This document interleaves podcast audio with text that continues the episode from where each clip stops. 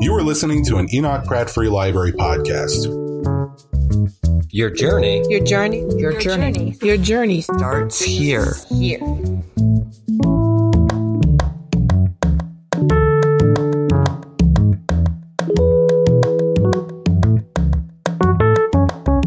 begin by introducing Brian. Brian Gilmore, Washington, D.C. poet and longtime public interest lawyer, is the author of three collections of poetry, including his latest, We Didn't Know Any Gangsters, Cherry Castle Publishing, 2014, which was nominated for an NAACP Image Award and a Hurston Wright Award. He is a Cave Canem Fellow and Kimbilio Fellow, and twice recipient of a Maryland State Arts Council Individual Artist Award. He currently teaches social justice law at Michigan State University. His blog is called Bumpy's Blues. Here's what Brian Gilmore writes about poet and activist Gaston Neal walking into a public space. He was carrying poems, and the people were his politics. If your politics are what you care about most, then the people are Brian Gilmore's politics too in his latest book. Not just the people in his family album, but African Americans of broad cultural importance. And not just sung heroes like Amiri Baraka or Romare Bearden, but unsung ones. Men mowing lawns, women fabulous in hanging clothes, people heroic for putting bologna and cheese on white or wheat. I'm sorry, on wheat or white on the table. Bursting with tiny portraits, the poems would resemble a novel if they didn't more strongly resemble a series of intense movie clips, and most strongly of all, a sequence of jazz solos, a melody river that tumbles forward and back. The past transforms the present in this work, just as a poem can live on in its listeners, making them stronger, inspiring change. We're so glad he's carried his poems here today. Please help me to welcome Brian Gilmore. All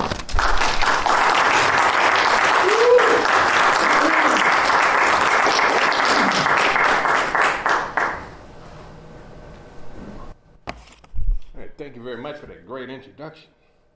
I didn't even recognize that person. but that sounded very nice, to tell the truth.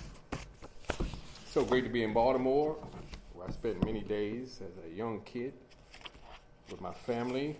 My father was born here. Him and his family.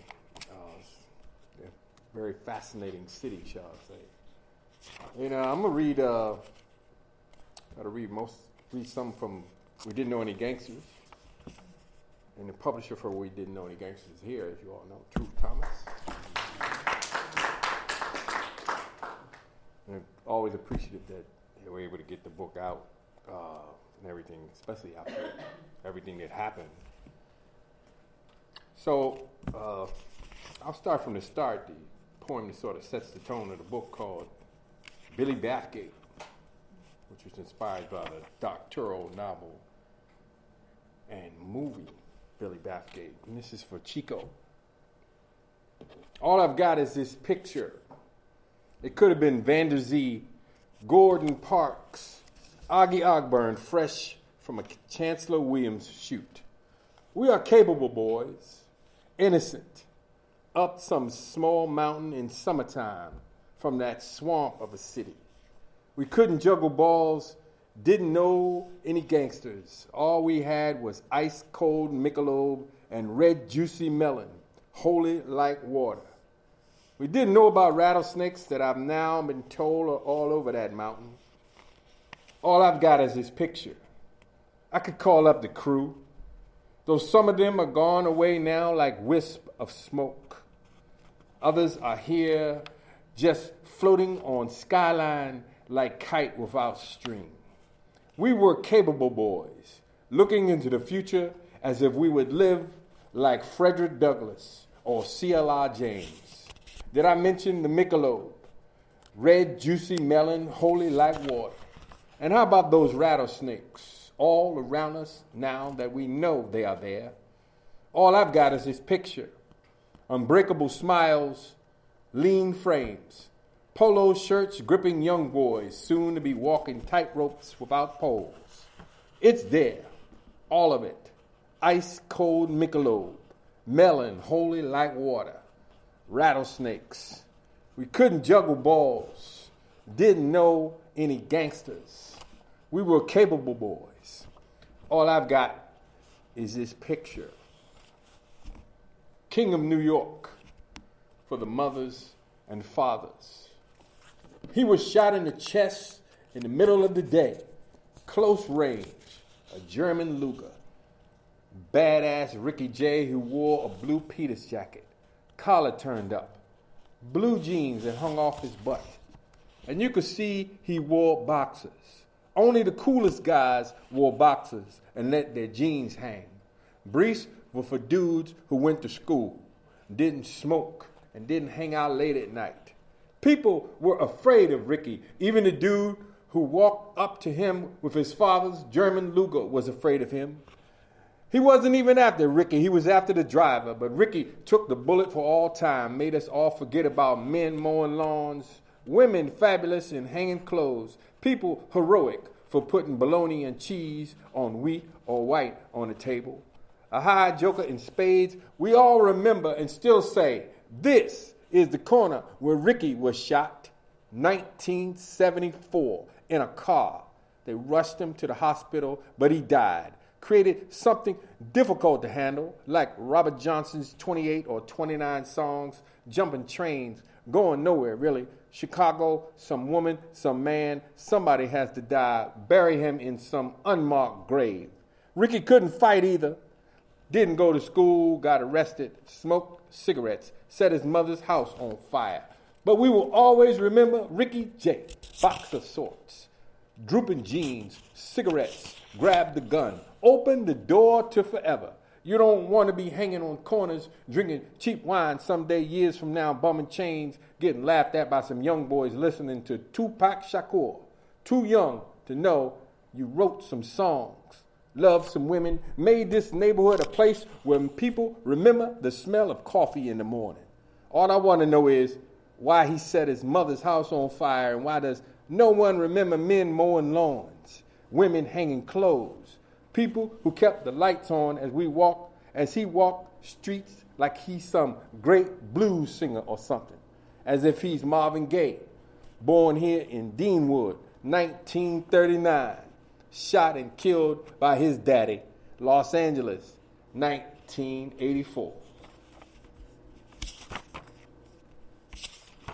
My father, as I said, was born in Baltimore, and this is kind of like the story of his. Uh, I'll read these next two poems, and it sort of frames piece of his life. It always makes you uh, wonder. A lot of things had to happen for you to get here, and get here in the state that you got here with a chance. And this is a soldier's story. And this is told in, in my father's voice. I will not die in Korea. My children will be born. Thousands of colored men dead like ants who have crawled too far for crumbs. Harry Truman given hell. Executive Order 9981. This is what could have been. Wasn't who, what was it shall never worry. I meet the man on his grisly turf, never meet the rising sun. So many colored men dying like middle passengers dragged here by ship. NAACP loud like locusts. Coast Guardsman Haley scratches the word. Charles Rangel, Harlem hero, hell given Harry wants to rule the world. I come down to the city of government, learn to type, get a good government job. GS 1 or 2. Something to talk over with gin and lime. I meet a graduate of Paul Dunbar High, pretty lady who spins some tales, writes like the queen, doesn't fret about how it be. She walks behind Charles Drew, good God of blood. Jessie Fauset, well mannered with word. Her shorthand is a poem, civil service exam, freedom train. Days full of rooms and men. She dances dark streets where she is told to stay. Her mother out pounding the pave, buying bread, bringing the South up north for respect. Thousands write letters, send dollars for more. No more hot sun cow milk days. Fields of rice, corn cake break. World Bank like crop share crooks, trapped in bricks, but give glory to God. I didn't die in Korea. I was lucky. My children born. I was courteous to the pretty Dunbar woman. I came to the city, got a good government job, fell in love with shorthand talked about it humbly over gin and lime. But most of all, I learned how to type.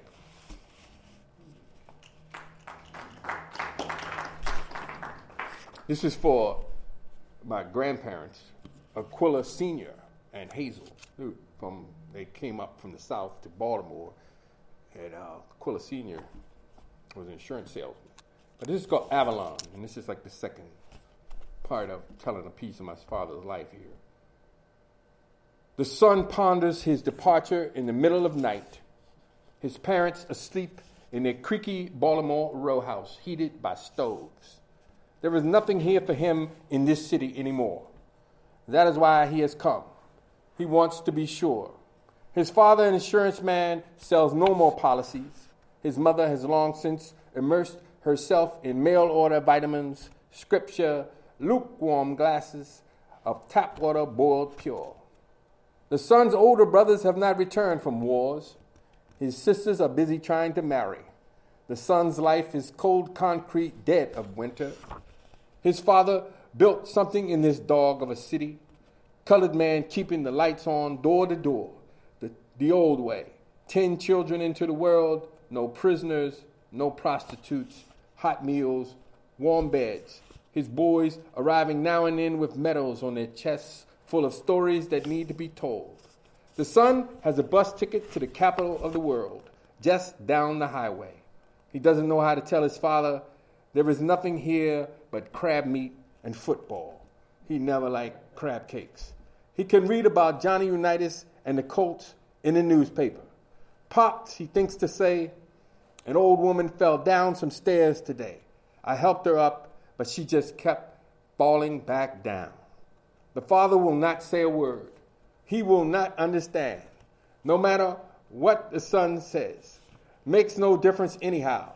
This is Baltimore, 1951, a city of railroad tracks, south side, numbers racket. In the morning, the son leaves for the city down the road, the memory of his parents' permanent ink inside his head. His father possessed by newspaper searching furiously for something to read that will make him forget about selling insurance. His mother sitting in the kitchen, boiling her water pure and digesting scripture slowly like bread.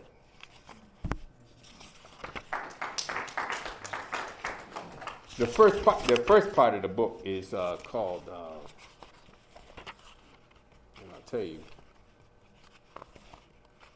it's called Capable Boys. It's really about my misguided youth, tell the truth. And the second part of the book is called Second Lives. It's kind of like, you know, okay, so try to put this thing together, right? So this is, uh, I'll read a, one or two here. And this is, first one is called 2001 The Space Odyssey. And uh, this is like after high school and trying to get yourself together, right? We all go through that. 2001 A Space Odyssey. I want to go away to college, I tell my parents. A small, predominantly white college in the mountains of western Maryland. Their faces are double Mona Lisa. a man is changing a flat tire in the middle of a busy intersection. I have walked up and told him, Step aside. Let me get that for you. A dog with rabies is at my front door barking wildly. I invite him in the house, offer food. A few years back, my parents enrolled me in Howard University and finally began to sleep well at night. like newborns, they hog call until one day I tell them I hate the place like fire hates water, like red wine hates white carpet. Their rage that day is long like the last note on Louis' West End Blues. I have just thrown a brick through a church window. The list is long. father, uncle, doctor, dentist, lawyer down the street, teachers at the schools, all of the others who climbed over walls full of nails and tacks, who always threw back some rope. Then silence, endless like railways or interstates. They become the computer in 2001 A Space Odyssey, acting a damn fool. Mm-hmm. As I ask, open the pod doors, Hal. Hello, Hal. Do you read me? They need not speak. They've been chased by dogs, almost run over by cars. They will sleep well at night in the coming days. I will scour the streets for churches with busted windows and offer to clean up the glass.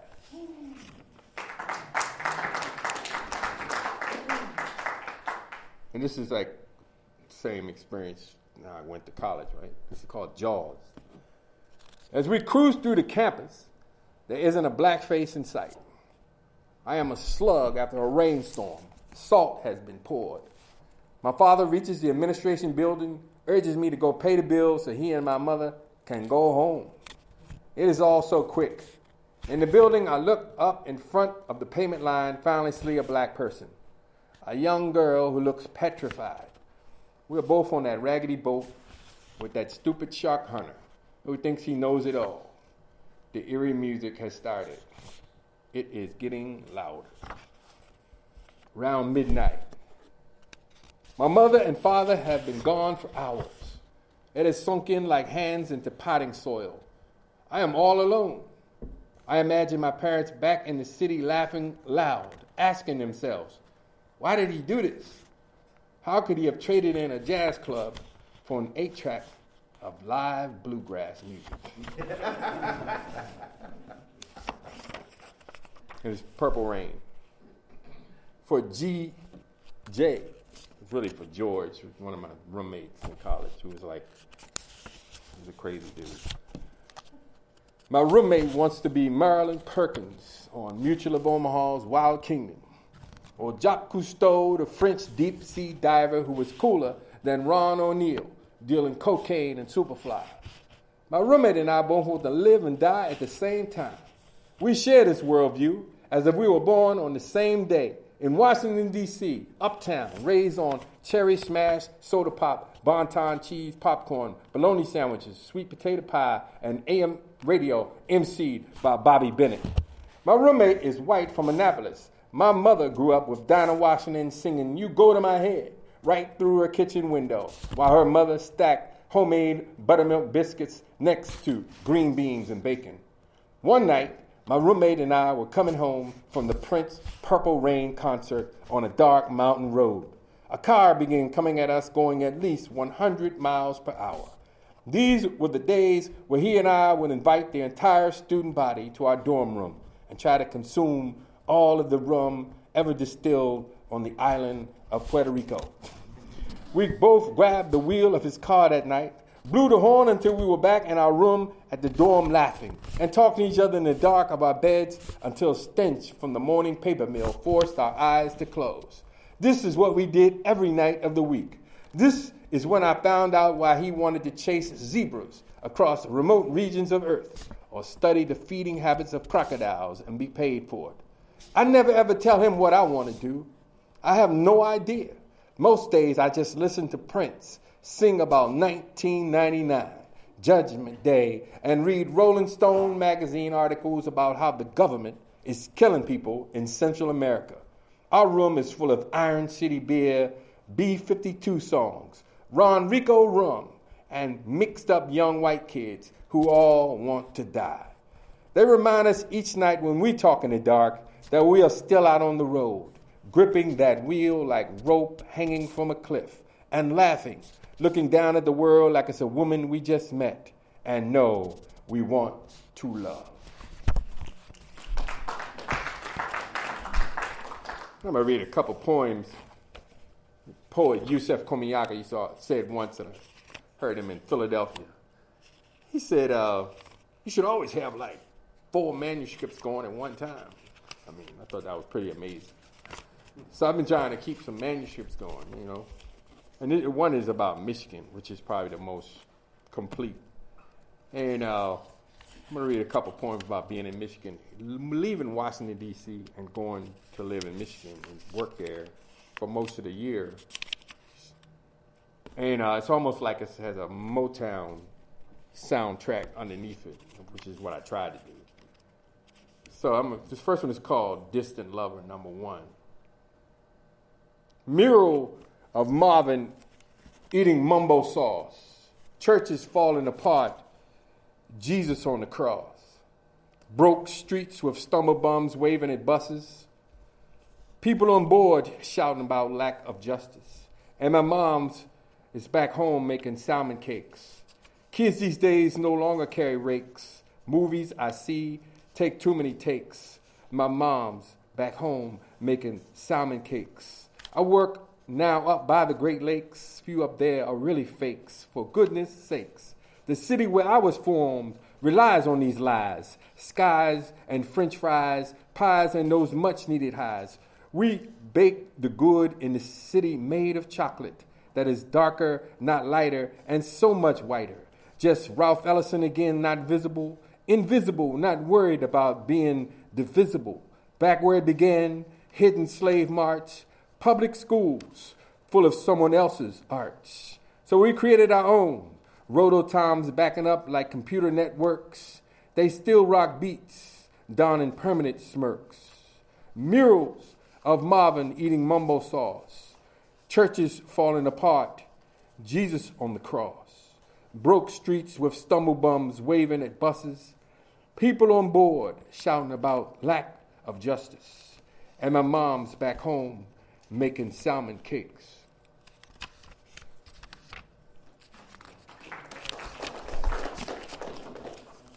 And this is called Distant Lover Motown Remix. A lot of these are like me trying to talk to Marvin Gaye in the middle of the night, asking him like, "Why did you come here? Like, why did you move to Michigan?" Stuff like that. Come see about me, Marvin. Long way from home. Cold out here. No palm trees, citrus fruit no 80 degree days or beaches made of sand. And the stores out here are out of space heaters. My winter soup is just a recipe written on note cards. Alarm rings in the morning, I do not move. Robert Hayden needs to wake his father from his slumber. Lumber is needed, though it ain't Sunday. Come see about me, Marvin. Did I tell you I'm lonely? My mother came here once. It was May and still cold. She isn't afraid of anything but the chill crawled up her spine like snakes scarfing for food. My mother always been afraid of snakes. Can't blame this on Harvey Fuqua. Can't blame this on Berry Gordy. Can't blame this on my awful singing voice. If only I could sing, I might feel warmer. Buy me a hip home on Outer Drive in Detroit. Get a fire started and invite some singing football players over to make a classic. Come see about me, Marvin. Take me to your old haunts. Take me to LA or Hawaii. Hurry. I'm in trouble, man. I am one of the sensitive people. Need to be wanted, didn't you hear? My lady left me out here in the cold like a deer lost near an interstate. Please come show me the way home. I'm pretty sure I don't know how to get there anymore.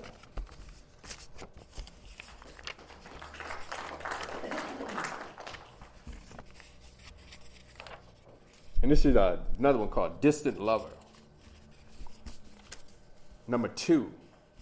And uh, this was written by my wife had the great idea to say, I'm to go back to D.C. and take a teaching job for a year. And left me out there in the cold with our three kids. so this is like one of these, like, what the hell? So this is called Distant Lover, the Michigan my Michigan Bed remix. Dear lover, where you once slept, there are books now. Langston Hughes, The Weary Blues, and one about the Kent State shootings, 1970. I don't read the books. They're there to fill the space. I hold hands with the books under the covers. Lover, think of them as I doze off and dream of you so far away. I imagine you there beside me reading in bed like you once did. I remember you saying you would not be gone long. It has been a while. There are a lot of books there and looks like many more to come as the space seems to get larger and larger the longer you are gone. Though now I've grown accustomed to sleeping with books. Last night I began to read the book about how the president once had some students murdered at Kent State University and no one went to jail. I met a woman once who was a roommate of one of the victims. Her room at Kent State suddenly empty and quiet like my room is each night. She had nothing to fill up the space. Her roommate dying every day again, telling her she would be back soon. She was going to an anti war rally. I have books and your promise that you will return. Lay next to me and read something, or do nothing at all but be here, alive, and in the big space you have created, even as I try to pretend I can replace you with some books.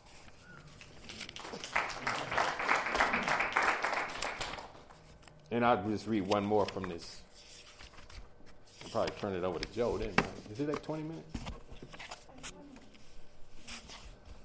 This is like a poem called that I wrote about my first visit to Michigan when I was thinking about taking the job. It's called Detroit Airport, December 2009. And it's like a, I don't even know if you call it a form, but it's called a sermon. And the sermon is sort of like a form, so which means there's to be like some other voices. but this is called Detroit Airport, December 2009. This is like my thinking back to when I first went out there. When I came here for the very first time, when he came here, I say when I came here for the very first time, I thought of the death of Otis Redding. It was snowing, snowing. Wind was whipping through my body like needles into cloth. Cloth. I say when I came here, when he came here, Otis Redding done come to mind. He went down in some plane that James Brown told him not to board. And you know, if James Brown say don't do it, that means don't do it. But angels must have been on my plane. Angels, because it was snowing and the wind was blowing on the tarmac in Romulus, Michigan. Yes, Romulus. Like, you know, they call it the Detroit airport, but it is really in a city so far away you can't even see the giant GM building down in Detroit. Romulus, that got something to do with Rome, I heard. And that is how far away you feel when you are at the Detroit airport. like you are in Rome. But the reason why I say angels was on the plane is because I was warm and calm as if my wife had a baby. And the baby was in my arms just fine. And even if you don't believe in angels, even if you don't believe in anything, you still got to understand that Otis Redding was on my mind. He got on some small little plane one day in 1967 with all the members of the Bar-Kays band, and the plane crashed not far from here in Lake Monona, Wisconsin. Foggy night. They all died except one of them. But this wasn't no foggy night. This was snow and wind that felt like glass pricking my face. But I brushed it all aside brushed it like it was a bad dream that never started. And I still don't know why I had Otis on my mind because mostly I wasn't thinking of Otis Redding or angels. I was thinking of my father, how he would be laughing right now, hearing about me on some small plane. He knows I was afraid of bicycles at first and roller coasters, and he held my hand all the way. And here I was on a plane that took off from some town called Romulus and I was doing crossword puzzles. My mother always does crossword puzzles because it is like meditation. So I did crossword puzzles as the plane took off, headed for Lansing, Michigan, to teach law. Yes, sir. And it was as cold as a walk in freezer, but I feel warm. Warm as hot rolls out the oven. I got that Martin Luther King Jr. feeling the day before he was killed. Yes, you know, not worried about anybody, any man. You know, I am not me at all. I just walk out onto the tarmac and board the plane like I am a famous rhythm and blues singer headed for the next show. like Otis, and I'm going to make it to the show. I got a few things to say. I used to tremble when I spoke in front of people. But after that ride on that small plane, I speak good now. No quiver in my voice. I just think of the snow and ice cold wind smacking my face that night. How I strutted with my bags. My heart didn't pound. My legs didn't shake like tambourines. Nothing got me suddenly.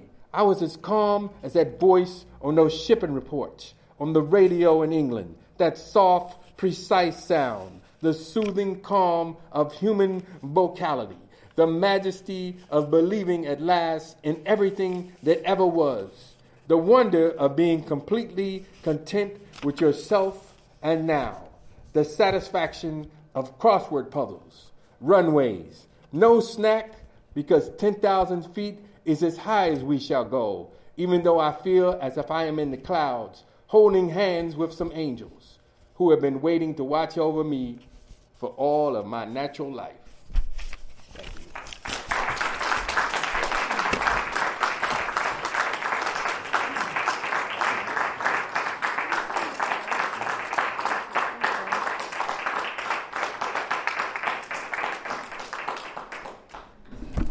Wow, thank you, Brian.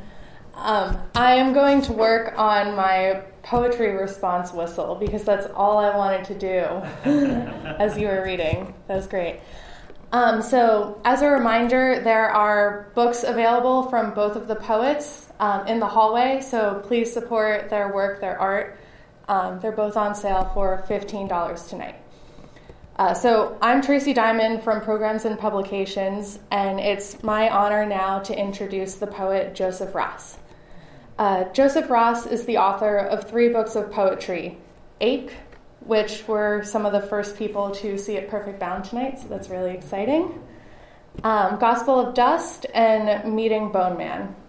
He has received multiple Pushcart Prize nominations and won the 2012 Pratt Library Little Patuxent Review Poetry Prize. Yeah, um, yeah clap for that.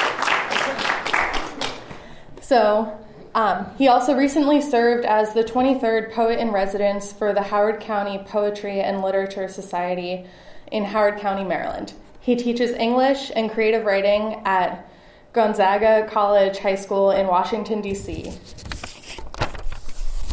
Um, Ross's brightness of spirit shows through his poems that carefully consider religion, race, and sexuality. He's frank and un- unflinching in his observations of culture and history from Bible verses to Tupac Shakur uh, to relationships between mothers and sons. His ability to show a subject with spare language and without pretense makes the reader see as he sees, with compassionate intensity. A poet documents, they make sense of the world around them, and they make associations that linear thought can't always achieve. There's a ritual in this building of understanding. Perhaps what we can learn from Ross's poetry is that language is the ritual, and Cool Disco Dan is leading the way as his rainbow choir remembers and recreates the melody of breaking bones. We're very excited to hear this new work, so please give a warm welcome to Joseph Ross.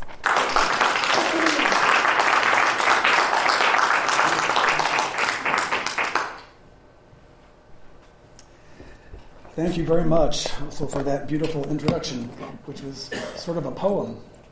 Stephen, maybe she should be published. uh, listen, I can't say enough to the folks at the Pratt Library. You, you are um, you are the best staff for poets. You are amazing, amazing, amazing. I should have some better words to say than that, but it's sort of all I can think. But, you know, there aren't a lot of buildings on uh, major street boulevards where you're going to see Celeste Doaks face next to Brian Gilmore's face next to mine, and several others, Rose Solari and, and others. So I, I, am just so grateful to you for all the work you do, and like, it's like anything we ask for, you sort of do. I'm just really grateful. So thank you. Please, please thank these folks me.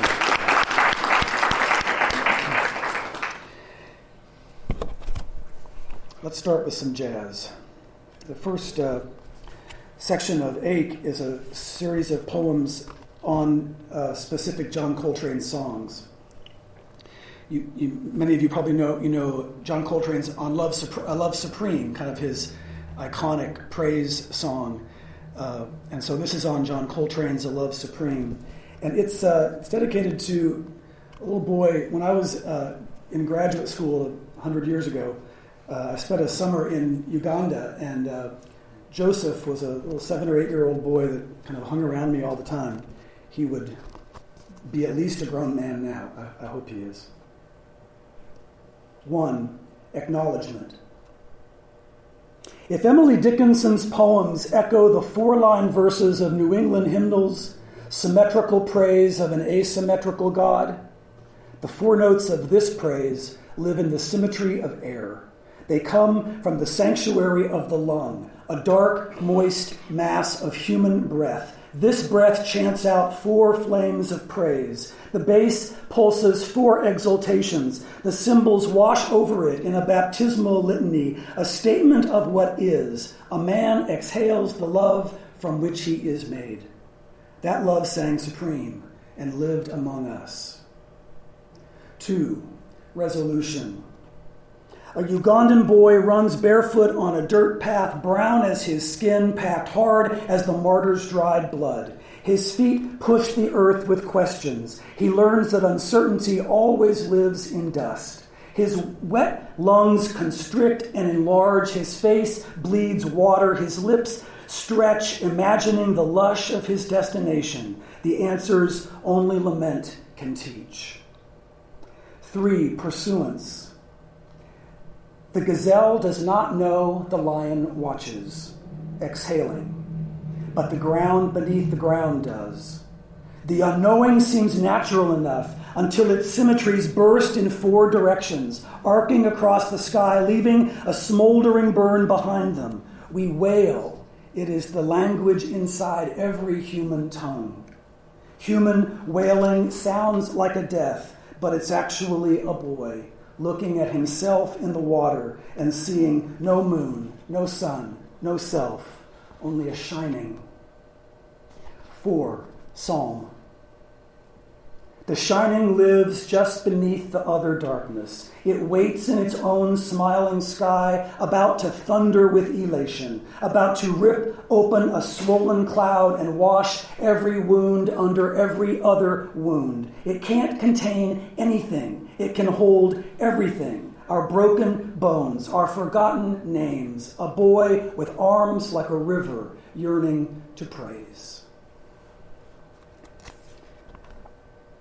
on John Coltrane's lush life. There are no saxophones in the desert. No saguaro has the natural delicacy. Its needles cannot fold and press like skin, its cactus flesh too firm and rigid. A saxophone needs supple, lush. When human breath swims through its golden canyons, it sings only if the player bends.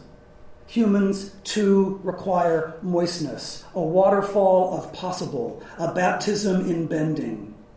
Wanderers survive only when the desert trails are lush enough for one note, soaring skyward, dressed in glistening restraint. In the last uh, year of his own life and the last year of Dr. King's life, uh, John Coltrane wrote a song called Reverend King. This is on John Coltrane's Reverend King. The tenor sax sings the concrete of Auburn Avenue, grandparents' front porch. It whispers Morehouse and tries to read music it hasn't learned yet. It gathers into a man's voice to chant Boston. Here, the sax weaves a love song, falling over itself for a rhythm that could carry it, outlive it. It deepens and moves south to a Montgomery of empty buses, kitchen prayers, bombs threatened, real. Then drums rise to an angry Birmingham. The verses hum jailed. Their tones are letters, grace notes. Staccato police batons slice the air like the conductors of an insane choir. Coltrane's breath rushes through the saxophone now. The tune Terrors in Vietnam. It prays scared in Selma. Its notes are water hoses, dog teeth, indifference. It sings symphony in Washington, chaos in Chicago. 1963 was cruel to this melody, this unfinished lunch counter where four little girls sit side by side and eat nothing. So finally, he puts down the sax as it fills with tears, unplayable. He takes up the bass clarinet because it sounds more like fury, more like staring down a president. This song knows harmony. It is a choir called Watts. It sings riot in a new tongue, the language of the unheard. This song swirls now. It fills the world house with a straight spined melody. This tune sings garbage men who are men. This rhythm has walked to a mountaintop. It tastes like a promise, so it clears its throat and soars, singing Memphis. Hmm. Ooh.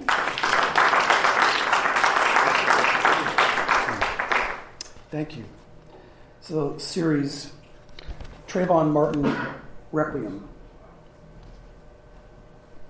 When words cough in a hot wind, when a fist kisses the concrete over and over until bones break, stones stick to blood where skin was, they do not wash out, and a boy is gone.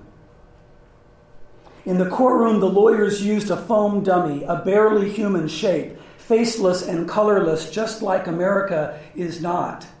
They hoped to show the how and where and if of a boy's last moments, to show the how and where and if of a man's worst act. The lawyers wanted us to see questions, but they failed. No one can see questions. Litany. A mother should never have to ask for the body of her son more than once. But in America, this request becomes a pleading, a litany, to which believers respond no. He will not be buried in Mississippi, no. His name is not John Doe, no. He was riding the BART train home, not starting anything, no. A collapsed life should not lie four hours in a street, bleeding in protest, no. You may not take a photograph of his body, no. His story will not end in Memphis, no. Rain. Rain does not bless this body like holy water might. A boy broken by a man who was afraid, a boy ruined by a country who is always afraid. Rain washes like holy water might, rain makes holy like holy water might, but not this. Some wounds cannot be washed clean. Some sidewalks will never be holy. Some nights, rain is a liar. Tonight, rain looks the same on living skin as it does on dead. Here are jump shots that will not arc toward anything. Here are free throws that will not silence a gym. Here are steals where the point guard does not see the ball slapped away in a blur of hands and bent knees. Here the guard does not fall back on his heels watching this boy streak toward a ghost basket.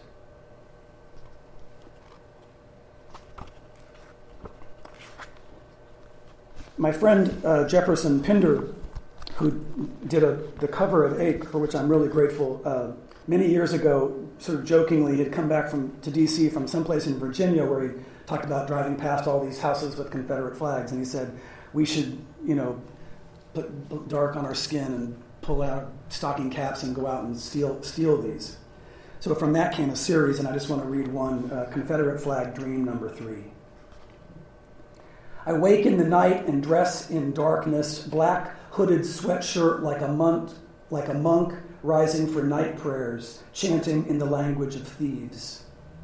I drive toward a house where a Confederate flag flies, an Ameri- flies under an American flag from a pole in the front yard. I park many yards away so I won't be seen. Then I walk crouched, hidden, whispering treason psalms. I can tell I'm close to the house because it smells like rope, like a Birmingham church. I creep toward the flagpole and watch the house. There is no light, but it breathes like a sleeping dog, like kerosene. I lower the flags. The pulleys groan like cowards. Distant voices scream, crowds laugh, ropes tighten on straining flesh. I reach the flag, unhook it, and fold its terrors into my pack. I raise the American flag back up to half mast.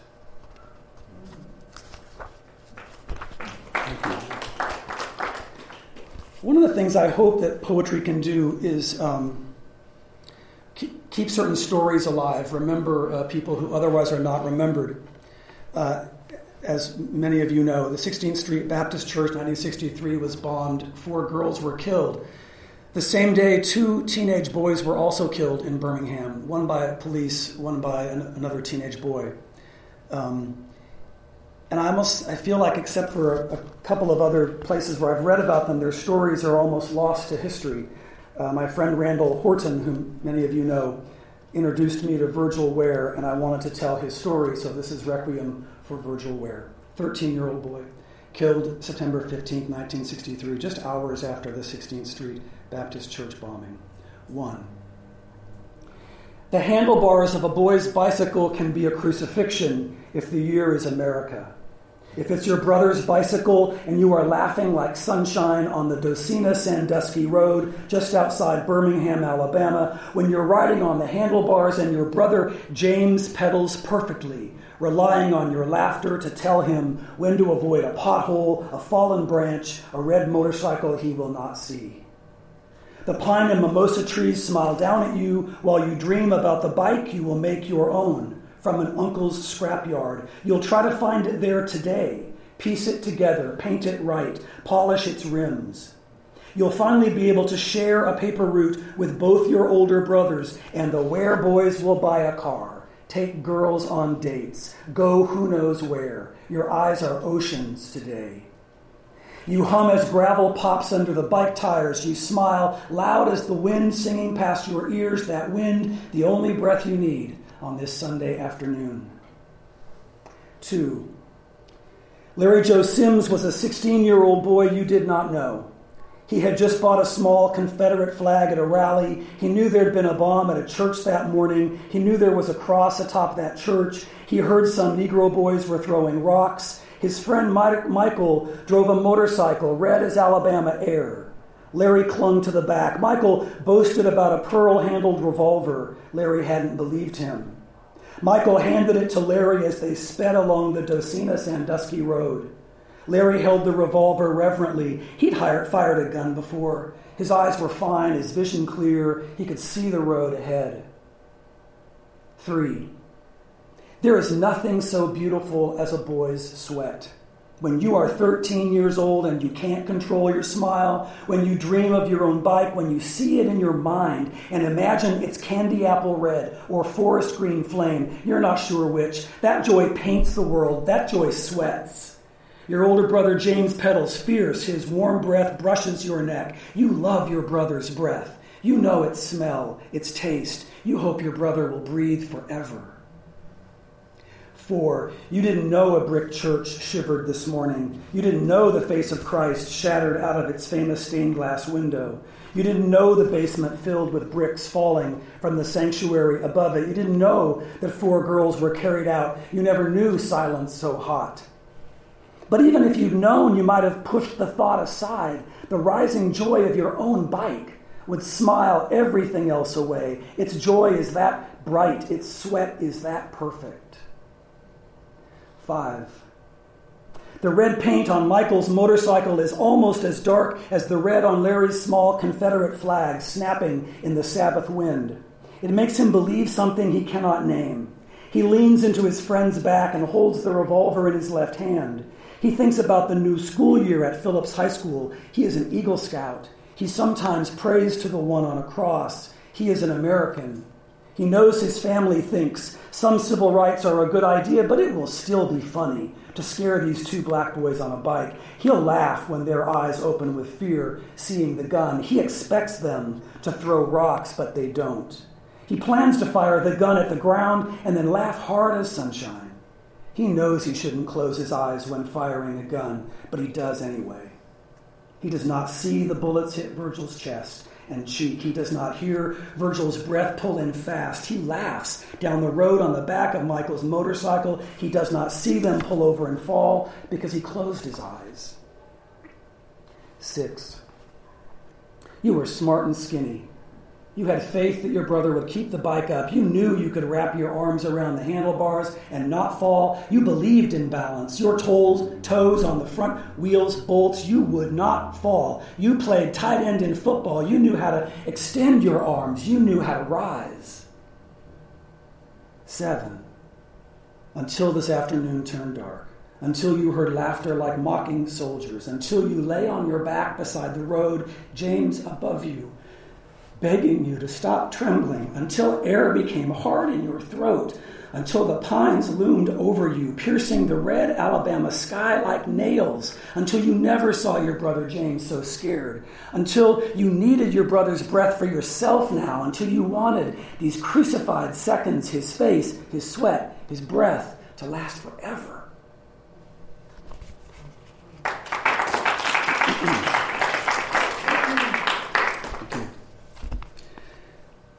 Saint Toribio Romo Gonzalez is a Catholic saint I never learned about, and I thought I learned everything.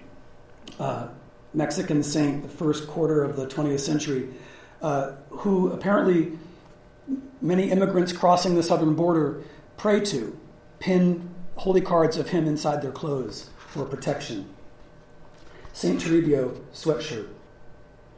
Your wrinkled image secured inside his sweatshirt, safety pinned on four sides, so he feels you press his own sweating skin. You, a serious saint, lips that say prayers, eyes that mean martyrdom. Your stories are legend among the near dead. That they dreamed of you and woke to water. That they prayed to you and found apples in the desert. That they gazed at your image and heard your warning to go back. Later to learn there was more desert than they could breathe your hands anointed for wandering souls, your hands tilting the chalice to the lips of a starving faith. St. Toribio Water Litany. For tongues gone gray as greed, pray for us. For mothers dropping the last wet diamonds on the lips of ash, pray for us. For throats where even the blood has dried, pray for us. For amber eyes that see a shimmering, which is a whole country laughing, pray for us. For the ache that is an underground river, pray for us. For the oasis dream that comes too easily to the scared, pray for us, who have no country, no air, only a river, a fence, and you. St. Toribio Chapel. The desert wind whispers through ocotillo branches, shredded fingers pleading to a silent sky. They say, when we are close to death, we will see you hear you. Words of comfort, maybe a jar of water, maybe your hand will point to the true north. We stopped at your chapel in Jalisco but felt no comfort there. We had too many miles ahead of us, too many countries. We saw your image in the stained glass window holding a canteen and a cup. But we need the miracle, not the mirage.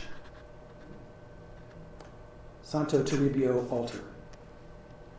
You too died in the middle of the night. Soldiers woke you with cursing guns. Your sister saw you shot. The floor became an altar.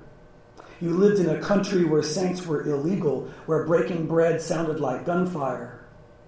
Although you never heard the desert, did not leave your country, we carry you, sewn inside our coats, our paper saint, the martyr we hope will save us when we lie torn beneath the cactus on an altar of sand.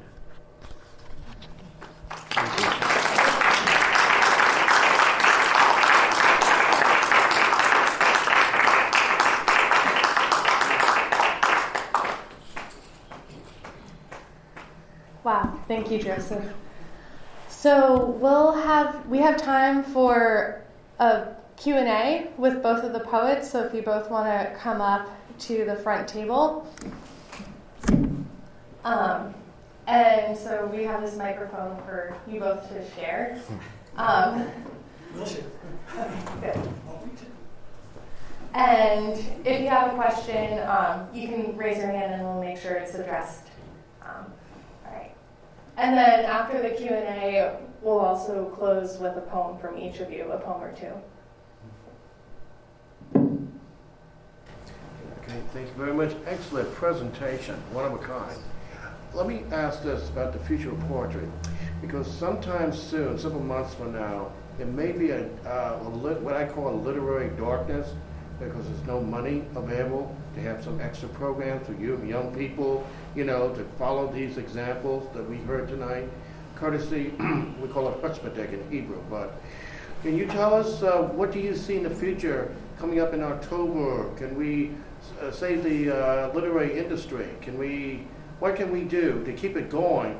And if for some reason there's not much in the till, what can we do to make sure it stays going in whatever way possible? Uh, you said the future. I'm not tough for it, but I'll make an attempt at this. And uh, I don't think poetry. I don't, I don't think it's. I think it's all. It's never been more healthy for me, at least. I mean, I came up at a time. It wasn't as many small independent presses, publications, things like that. I think the future of poetry is can be spectacular. You know I mean? It's just a matter of what the poets want to do. I mean, I'm, and I'm speaking of all poets, not necessarily academic poets or industry poets. It depends on the path they want to take. Uh, do they want to continue to, to take the position that poetry is vitally important? I remember during the Bush years that a movement was started by a poet out of Colorado. Can't remember his name, but he was invited to the White House by Laura Bush. The war was going on. He said, "I'm not coming." As a matter of fact, whoever else is against this, sign this.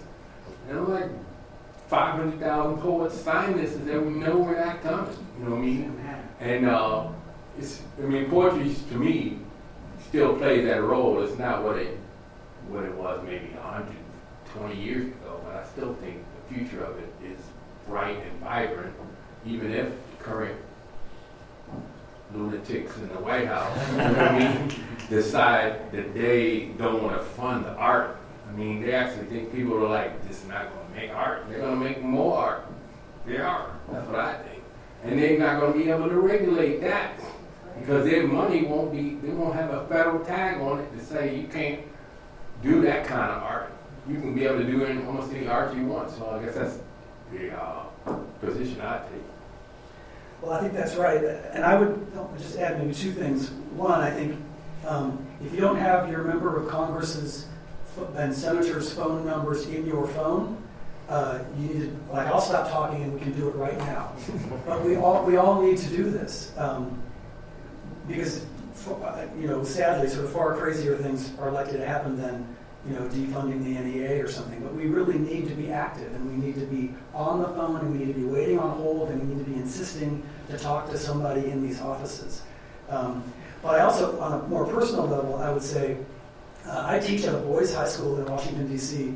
That we have, right, we have two sections of high school seniors uh, signing up for creative writing poetry. Uh, they're writing amazing work. It is, it, it's, it's not in danger. It is not in danger. Um, and we have people here, poets, publishers, editors, uh, who are very much part of keeping all of this alive and happening. And a place like the Pratt uh, is not going to let this stumble. I mean, and it's not going to stumble. And, I mean, I just don't feel concerned about that. Um, but those numbers should be in all of our phones.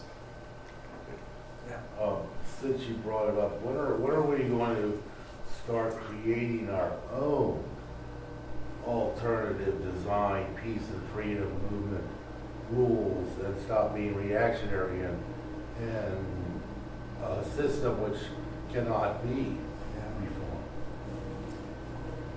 That's harder to answer. I would just say it's a good question. I think that's the question facing the society right now is um, in terms of organizing yourself for a country that you, uh, you know, I think a lot of people object to what's going on right now currently. And have objected to what's going on for a very long time. The current models and values, I think Cornel West called it, we're in a spiritual blackout right now. And me and Joe, was, when we were eating, we were talking about that there's no there's no voice of high moral consciousness right now to counteract the voices of, you know, of hate and division. They're not.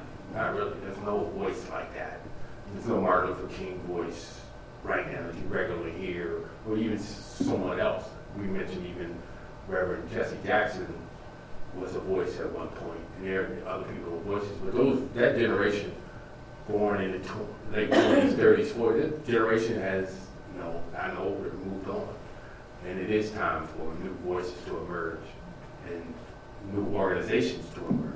And that is a very big dilemma for our society right now. Because the path that things are on right now are uh, not a good path. I mean, at all. Not at least to me.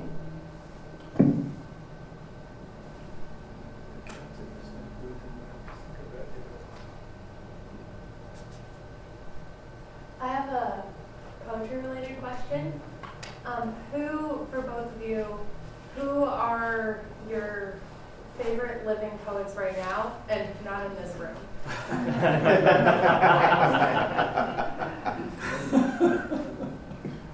Uh, I mean, I guess my favorite living poet right now. I mean, my good friend Kenneth Carroll would I would say him, but you know, if I want to say somebody who's really been instrumental in my career and instrumental in the way I view what poetry can be is Hakeem Madhubuti of Chicago World Press. Published my first book. Started out as Don L. Lee. It's more of a not an inside poet or anything like that. He just just made the word where he was. And, and that's somebody who I still greatly respect. He just turned uh, 75 uh, last month. Still around, still putting out the word and things like that. He still published a lot of published a lot of poets. I mean, if you look at the Third World catalog, you, if you want to support poetry, anybody in this room right now, just go to the Third World Foundation site. I think now it's called Third World Press Foundation, and uh, buy some of those books of those great poets who are in there and things like that. But Hakeem Madhubuti been very instrumental for me if you're living poets. Well, it's, it's a, it is a hard question. I hate to, yeah, mention, but I, I think somebody who certainly affects my work a lot is Martín Espada, uh, poet up in, Lo- in uh, or, um, Amherst, Massachusetts. Um, I go back in moments when I'm not sure I'll survive to Jericho Brown's poetry. Uh, Randall Horton's poetry keeps me awake at night. Um, there really are some fine poets in this room whose work I turn to often, too. Um, but yeah, those are a few, I would say, yeah.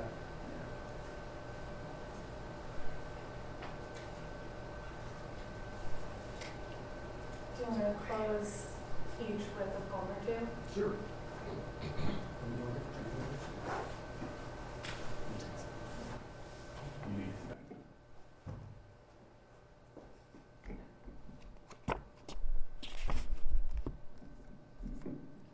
You see, I never was a roadie, right? I want to get So cute. Never set up for Parliament. All right, I'll just read two poems really fast, and uh, let me pull these poems out. And thanks everybody again for coming out, and the library, who has always upheld the spirit of poetry here ever since I've been coming here.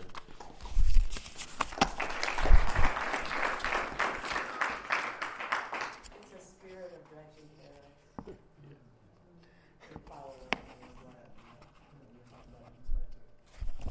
So uh, in my book here, We Didn't Know Any Gangsters, there's a trilogy, a lot of trilogies in there. One is called the George Holliday Rodney King Video. It's a three-part poem, and I'm going to read the uh, second part, which is the director's cut. And as you all know, George Holliday was the South American plumber who stumbled through the dark, had a new camera he wanted to test out, and his wife calls him and says, "Hey, look, check this out. What's going on outside?" And he has a new camera. He's in L.A. And he cuts it on, and it's the Rodney King clip. Probably the most famous now piece of citizen cinema, maybe in the history of the country now. And if you all, it gives you a little bit of pause because you all remember those cops got off and they had, you know, a video so clear now. Now that technology has moved on to our phones, as you see.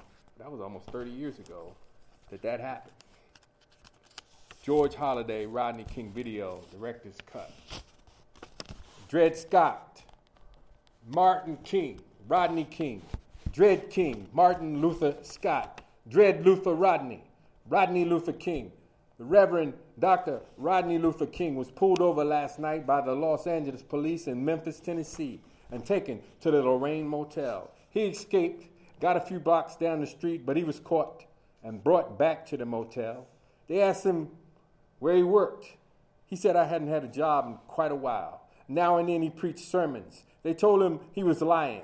Dred Scott, Martin Scott, Martin King, King Martin, King Rodney, King Dred, the King of Dred, the Reverend King Scott Martin Dred is a liar. He was free. He was on the balcony. He was unarmed. He was a minister. He was probably drunk. He was driving drunk. He was resisting. He was a resistor. He had been to the mountaintop. He was a man of peace. He wanted to march Los Angeles, Missouri, Memphis. He had seen Wisconsin, the promised land, the court settlement, Rodney Martin, Dred King, Scott King, a drunken liar, a man with no real job, driving skills, a man who preaches an occasional sermon, almost died a slave on some balcony in Los Angeles, surrounded by cops with stun guns, batons, explanations, Supreme Court orders, caught on film by Francis Ford, Steven Spielberg, Soderbergh, Coppola, Orson, Frank Wells, Capra. That is exactly how it happened. I watched it without any buttered popcorn. Some loud, drunken minister resisting arrest in the 20th century. A war will be fought over a movie. Chances are by Johnny Mathis is the theme song.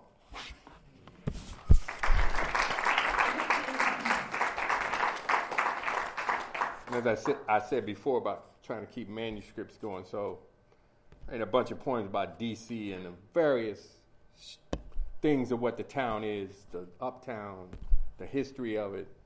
But it's also the town where the, you know, president, the leader of the world, supposedly comes to live.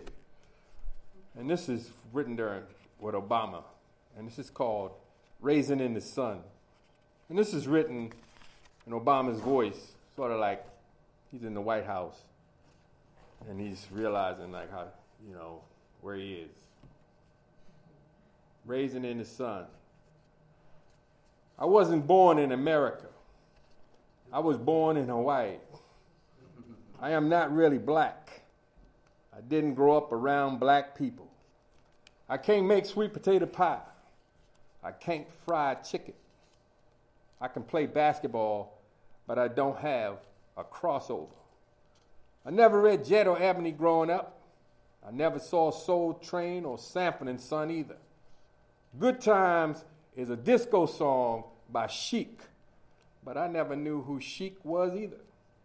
Rumor is I dropped acid, listened to the Eagles, mostly Hotel California, and Kiss painted my face white with stars. I rode a skateboard. I read Stephen King, not James Baldwin or Richard Wright. Martha's Vineyard, is that George Washington's wife? The Underground Railroad was really underground. Dred Scott's a Rasta, right? Shut the hell up.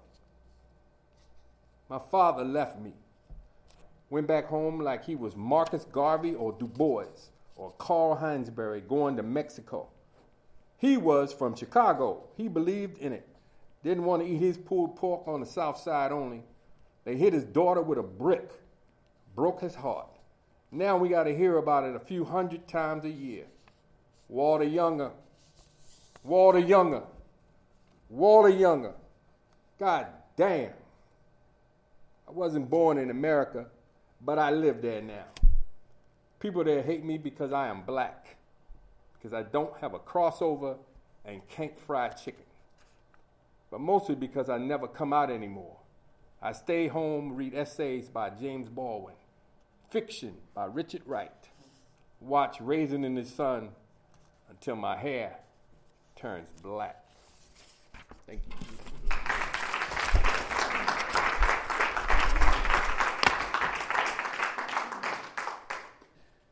Well, I'm glad Brian uh, finished with a persona poem. Let me finish with a couple of, with a couple of them, and uh, to again say thank you to all of you for coming out tonight.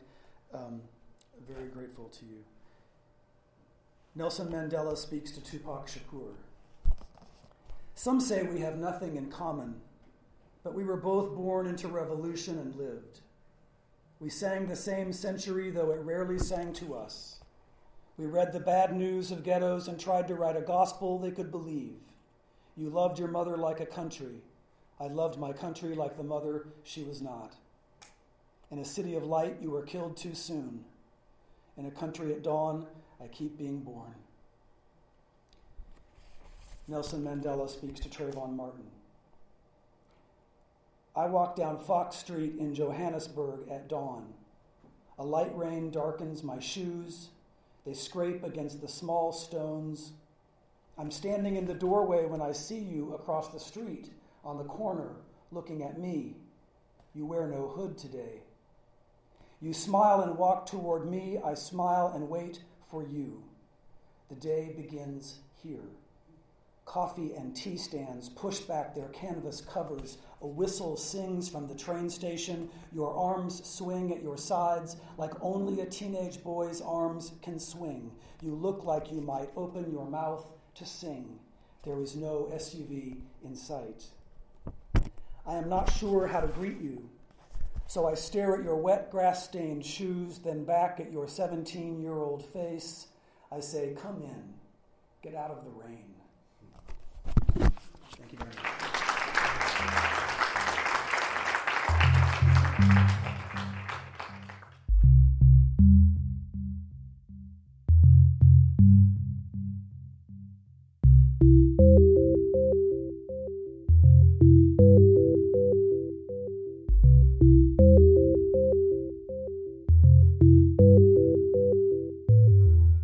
podcast is a production of the Enoch Pratt Free Library and the Maryland State Library Resource Center.